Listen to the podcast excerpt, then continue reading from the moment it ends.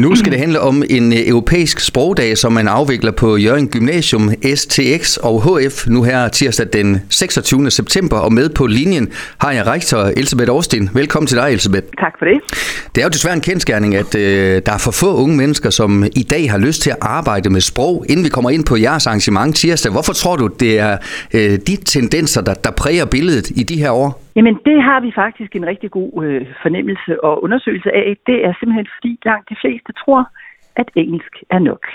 Og det tror de, fordi de har haft engelsk i mange år, og fordi engelsk er obligatorisk, for eksempel i ungdomsuddannelserne.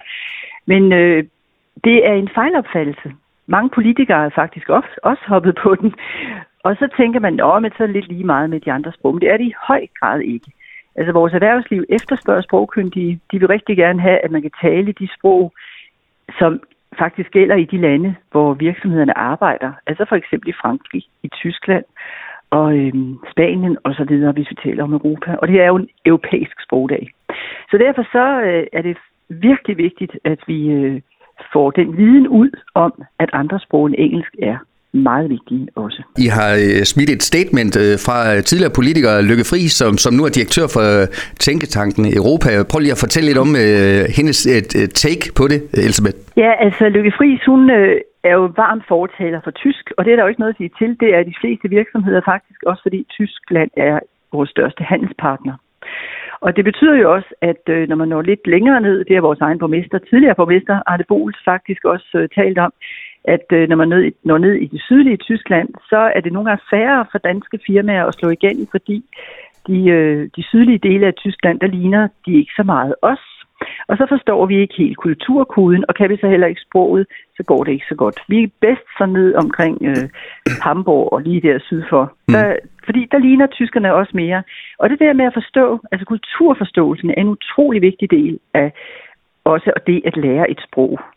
Så derfor så betyder det rigtig meget, at vi også forstår tysk og Tyskland mere end bare lige sådan dem, der ligner os i det nordlige Tyskland. Og Lykke Friis, hun, hun taler jo netop meget om øh, det tyske sprog som et af vores allervigtigste sprog, som vi skal lære og blive bedre til. Og det skal jeres elever altså have ind under huden. Det har de en øh, ekstra chance for at få, som sagt, øh, nu på, på tirsdag, hvor man fejrer den ja. europæiske sprogdag. Fortæl lige lidt om, hvordan I øh, markerer det, Elisabeth. Vi markerer det sådan, at alle vores anden og anden HF'ere, de får nogle forskellige, det vi kalder workshops.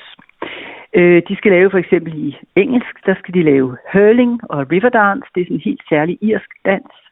Og øh, så har de sådan noget fotoløb, og der er altså også præmier til vindergrupperne. Vores 3. G får foredrag om Shakespeare, for det er noget af det, der indgår i deres pensum i 3. G. Andet fremmedsprog, det er jo sådan noget som fransk og spansk og tysk. Der øh, får de noget om det franske køkken. De får spanske rytmer. Vi har en instruktør, der kommer og øh, instruerer i salsa. Og så er der plakatkonkurrence i tysk om at være vild med sprog. Og igen, så er der en præmie for øh, dem, der laver det bedste produkt. Så får vi alle førstegærende på banen. De skal lave en sprogkahut, øh, hvor de skal gætte nogle ting om fremmedsprog. Og øh, så runder vi jo også det hele af, øh, sådan der hen på eftermiddagen, når vi har sådan en øh, event øh, også, mm. mikroevent, hvor de spiller individuelt, og så altså, hvor de også har sådan noget, øh, i tidpausen, der får førstegærende sprogkahut, og så, øh, ja, så har vi her fra mm, 12.25 hen til 14.10, der fordeler vi eleverne på deres sproghold, og så laver de forskellige aktiviteter også der. Så vi har hele dagen er dedikeret til sprogaktiviteter. Fokus på de forskellige fremmedsprog. Fokus på noget af det, der er særegent for landet. For eksempel mad, øh, dans, øh, noget sport og hvad der ellers måtte være. Og så har eleverne selvfølgelig på den kreative side, skal de selv sætte fokus på noget af det, de så finder er spændende. Så vi håber, at det ligesom giver dem en alternativ sprogoplevelse, der også tænder ilden for at lære fremmedsprog. Ja, for det kan vel være svært for et moderne gymnasium også, Elisabeth, øh, fordi øh, eleverne skal selvfølgelig helst vælge en hylde, som, som de øh, tror er sig. Øh, selv i en ung alder, det kan være svært at være ung og så vælge den, den rigtige vej, men det er jo en anden måde også for, for jer at, at gøre opmærksom på øh, noget af det, som I har på hylderne, om man så må sige. I høj grad. Og der må man sige, uanset næsten hvilken ungdomsuddannelse man går på, så skal man jo vælge en, øh, så skal man vælge studieretning nu her. Og det er rigtig vigtigt. Nu havde vi faktisk orienteringsaften i går om det at vælge studieretning. Og der gjorde jeg også lidt ud af det her med at fortælle om, at man skal vælge efter lyst og interesse. Mm. Men jeg sagde jo også, at sprogene, uanset hvilken funktion man kommer ud i, uanset hvilket studie, hvilket job man får, så får man brug for fremmedsprog. Det er, hvis man skal rejse for sit firma, det er, hvis der kommer nogen på besøg. Så der er ikke nogen i dag, der ikke får brug for et fremmedsprog. Og det afspejler sig faktisk også i øh, mange virksomheders øh, udtalelser om det, at de faktisk kan se, at de kommer til at mangle sprogkyndige her i de kommende år. Vi får jo også færre unge i de kommende generationer, og alene det vil også presse, sådan så dem, der er sprogkyndige, de får ofte nøglepositioner. Det ved vi allerede fra forskellige steder, hvor hvis man kan et sprog, så bliver man den, der ligesom pludselig får en nøgleposition. Fordi så bliver det attraktivt, for der er andre, der ikke kan et sprog måske. Og derfor vil vi rigtig gerne have, at man er opmærksom på, at sprog kan også godt, det er også vigtigt, hvis man skal være ingeniør, eller noget andet inden for naturvidenskab. Man skal altid bruge sprog.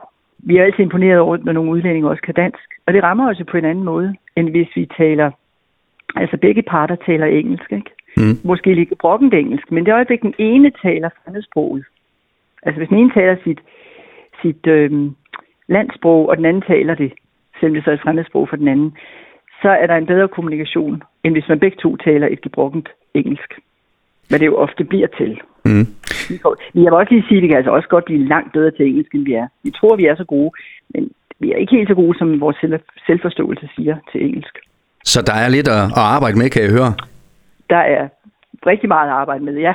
Hvad er dit gæt? Hvad er din mavefornemmelse? Er det noget, der tager øh, lang tid at ændre? Øh, nu gør I så det her og, og, og skubber i den retning med den europæiske sprogdag. Er det en, en lang, øh, sej kamp, tror du, at øh, du forventer, der skal kæmpes her? Ja, det er det, og det ved jeg, for jeg har været involveret i den kamp i nogle år efterhånden, og vi mm. har rigtig mange indsatser i gang.